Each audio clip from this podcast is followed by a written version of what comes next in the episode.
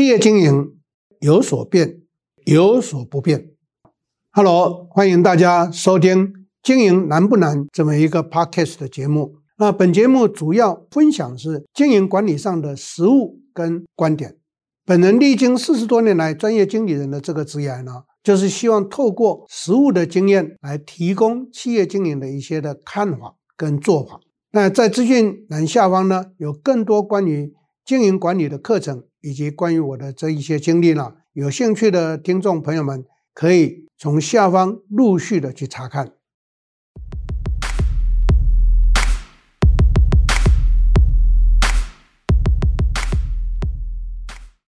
大家好，我是 Richard 陈宗贤，欢迎在座各位再一次的收听我们 Podcast 的时间。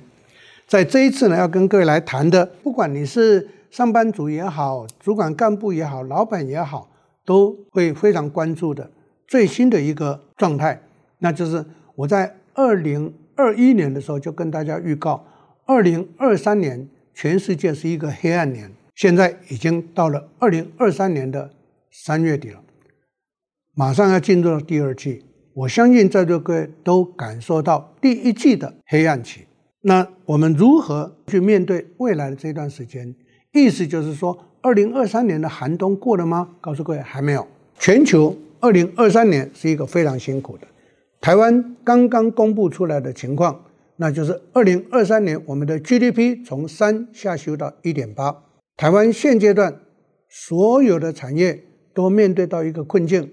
当然，餐饮产业跟观光产业还不错，其他的。传统产业，包括高科技的电子产业，都面对到放无薪假，面对到裁员的问题。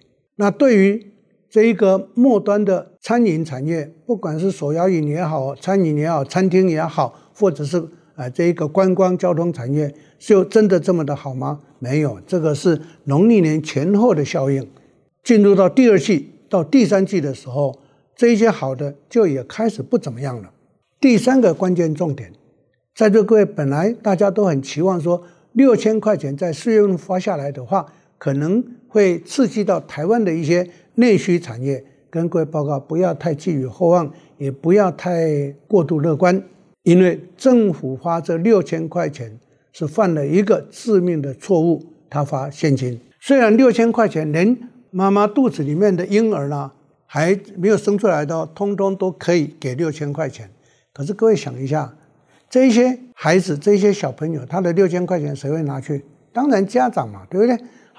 那台湾的民主性有一个非常强烈的民主性，就是喜欢储蓄。台湾的储蓄率是全世界最高的，四十三点七个 percent。换句话讲，赚一百块钱一定要藏四十三块七，然后剩下五十六块三再来喊说没钱可以花。怪了，你钱都藏起来，怎么会没钱可以花？那在这样的一个习性之下，各位想想看，六千块钱。要是你，对不起，恕我比较不敬的请教各位这个问题：要是你的话，你六千块钱拿到，你会全部把它花光吗？告诉各位，有钱人呢，有这六千跟没这六千一样，大家很不好的时候，他照样花。可是呢，很节省的有钱人呢，他照样不会花。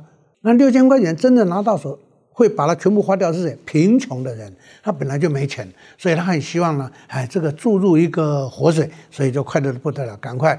去添购物品啦，去增加吃东西啦。那至于中产阶级的人呢，在座各位有家庭的爸爸妈妈，你以为他六千块钱会花吗？不会的，他正好补贴将来即将涨价的油钱、水费、电费，所以就把它消耗掉了嘛。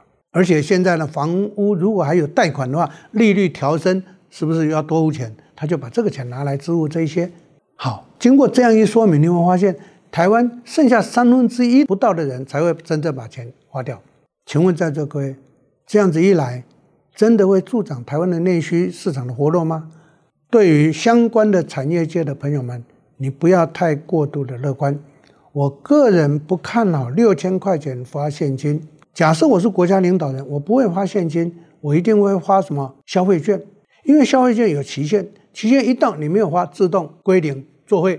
所以拿到手的人呢，一定要设法把它用掉，而且可能一时兴起呢，哎，花的不够，还要自己再多添现金进来，这样才能够助长我们末端的市场经济嘛。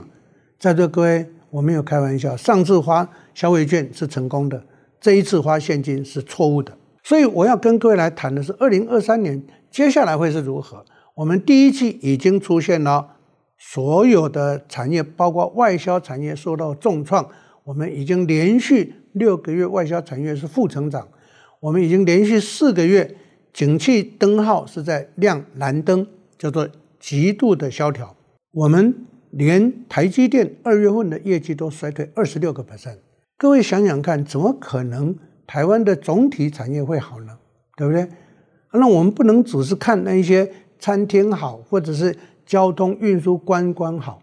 观光会好，是因为闷久了，因为疫情把大家关得死死的，所以现在开放之后呢，突然之间好像饥渴的一群蝗虫开始到处飞。可是飞久了以后，这些蝗虫呢也已经后继无力，所以他就。乖乖的又回到家里了，又躲在家里了。所以各位，你以为二零二三年会大好吗？不会的。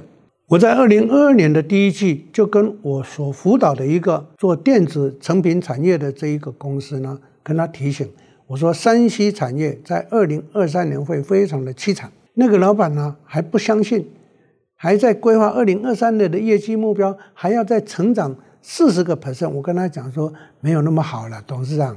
稍微的维持局面就已经不错了。可能各位，老师，你不是都教人家一定要倍数成长吗？因为他并没有用同心圆去发展，他还在坚持他的本业。跟各位报告，本业就变成会受限在井蛙的困境。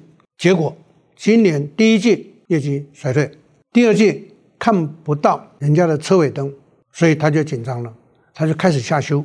我下一要跟他讲，我说早就应该做了。有些时候我会觉得。我是一个懂得去做一些这个景气预测的人，我是一个懂得去看一些领先指标的人，因为很多的领先指标会告诉我们呢，这个落后指标的结果会是什么？领先指标就是一些状况，落后指标就是一些结果。那各位想一下，我们企业经营最重要的是要得到那个结果的落后指标嘛？但是你不去看领先指标的变化的情况，你光是埋头苦干有意义吗？告诉各位，一点意义都没有。所以呢山西产业的朋友们，你们今年一定会非常的辛苦。可能各位老师，那这个所有的新闻媒体都在报道说，应该下半年会比较好，会慢慢恢复上来。各位千万不要做梦，很多的预测机构是在告诉各位画一个大饼给各位，不会好的。为什么？你只要去想一下，俄乌战争没有结束嘛，而且全世界整个政治情势在重新洗牌。中国的领导人呢，又连任到当皇帝了，所以他又开始用国进民退的措施呢，把所有的外商、把所有的有钱人全部都赶跑，包括台商在内。所以呢，中国的有钱人跑了一大半，他的外汇存底呢流失非常的大。中国将来它的内需经济虽然可能可以维持比过去要好一些，因为过去的基期太低了嘛，连续三年。他们都是清零封城，所以都不能够往来，所以国内的经济崩盘，他们的房地产崩盘，他们所有的产业全部都崩盘。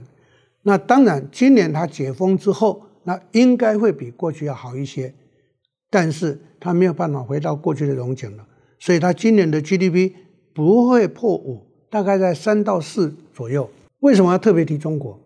因为台商，我们台湾对中国的依存度非常的高。台湾的外销百分之四十几是仰赖中国的，所以中国的经济没上来，台湾跟中国紧密结合的这些产业就不会好。再来，全世界通货膨胀，所以所有的需求量就会减量，台湾做外销的是不是就会受到影响？对不对？同理以推，台湾本身也是一样，受到这一些的状况冲击的时候。整个外销产业是一个中心产业的话，周边产业就会跟中心产业相关，就会受到拖累，所以周边产业也就不太会好。周边产业多半都是小微企业或者是内需市场的产业，所以呢，中心产业没有很好，周边产业就不太会好，那整个市场就会因为这样拖累。虽然政府在讲说，今年我们的 GDP 要靠内需了。也因为这样才花了六千块。当然，我们过去这个税收超收嘛，所以花六千块钱，对不对？对。可是我讲过了，不应该花现金。所以这样的一个想要内需来弥补我们外销的不足的这个情况，在未来的一段时间会不会产生效应？跟各位报告，不要做梦，不可能发生。好，那我们现在就面临到这个问题了，不可能发生。那我们应该如何去面对，对不对？所以呢，为什么这一次 Podcast 的主题，我跟各位提醒：二零二三年的寒冬过了吗？答案是没有。我一般的推估，大概大概要到第四季才会慢慢的恢复。这个科技产业的，就是属于山西产业的朋友们，你们大概只要等到二零二四年了。所以，既然是这样子的情况之下，那大家都要准备过这个寒冬，所以要省吃俭用，要对于我们的这一个经营呢，去多辟战场，然后呢，用开源跟节流同步的方式来作为二零二三年经营的一个基础，多多的开源。我在经营企业，我常常强调开源重于节流。为什么？因为节流，你要紧缩编制，你看把新讲。通通都要打折，各位想想看，这样一来是不是贫贱夫妻百事哀？这样一来是不是员工就没有办法拿到他所期望的那一些钱？在这种情形之下，各位想想看，他是不是就会开始蠢蠢欲动？所以台湾在最近有很多的员工异动状况是这样来的。但是异动又很麻烦的什么？异动下去之后，劳动市场的失业率确实在增加。所以呢，这个是双管齐下的冲击，所以我要提醒各位老板、各位主管，您一定要开源要多做，节流要审慎评估。我要奉劝收听我这一个 podcast 节目的上班族的朋友们，不要轻举妄动，因为劳动市场现在的失业率慢慢在增加，很多的企业呢都在放无薪假，那我们该怎么办？对不对？所以呢，这是。跟各位所做的一个分析来注意的，二零二三年的黑暗寒冬过了吗？我的答案是没有。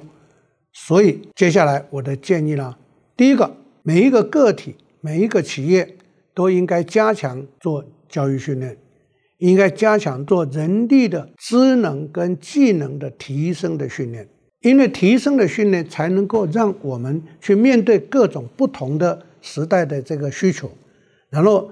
我们的人员产生的具备到多职能化的条件之后，那企业就可以得到组织精简精进的一个效果。为什么我要这样讲？因为第二个建议就来了，AI 的时代来临了。要顺便跟收听节目的上班族的朋友们提醒一句话跟一件事情：未来很多的工作机会是删掉的，因为自然人所做的事情渐渐的会被 AI 取代掉。我在新优班跟所有的学员讲到，到二零三零年的时候，全世界会有八千五百个工作机会会被 AI 取代，所以上班族的朋友们，你要小心，将来你可能会失业，因为 AI 可以把你取代。我相信各位都已经知道 ChatGPT 的时代来临了，对不对？来临也有来临的 AI，它是一个精准度可以到百分之八十的工具，所以呢，在座各位不要再掉以轻心了。这是今天跟各位呢在做这个主题说明的时候呢，特别跟各位的一个强调。换句话讲，二零二三年大家都要准备过一个辛苦的时段，但是我会建议人也好，企业组织也好，利用这一个时间多充实自己，利用这一个时间多做开源的动作，因为在别人还在那边做困兽之斗的时候，我们赶快另辟战场。赶快开源出去！我相信，在整个景气产生这一个 U 型循环慢慢上来的过程上头，那我们就会领先人家进入到一个非常美好的时代的来临。所以，这是在这一次呢 Podcast 的时间里面呢，跟各位所做的一个分享跟报告，希望能够带给大家一些参考，也提醒大家不要再观望，不要再用过去的习性做事情。因为突破是现阶段我们必须做的事情，不管个体也好，企业体也好，都是一样。谢谢大家的收听，我们下一次再会。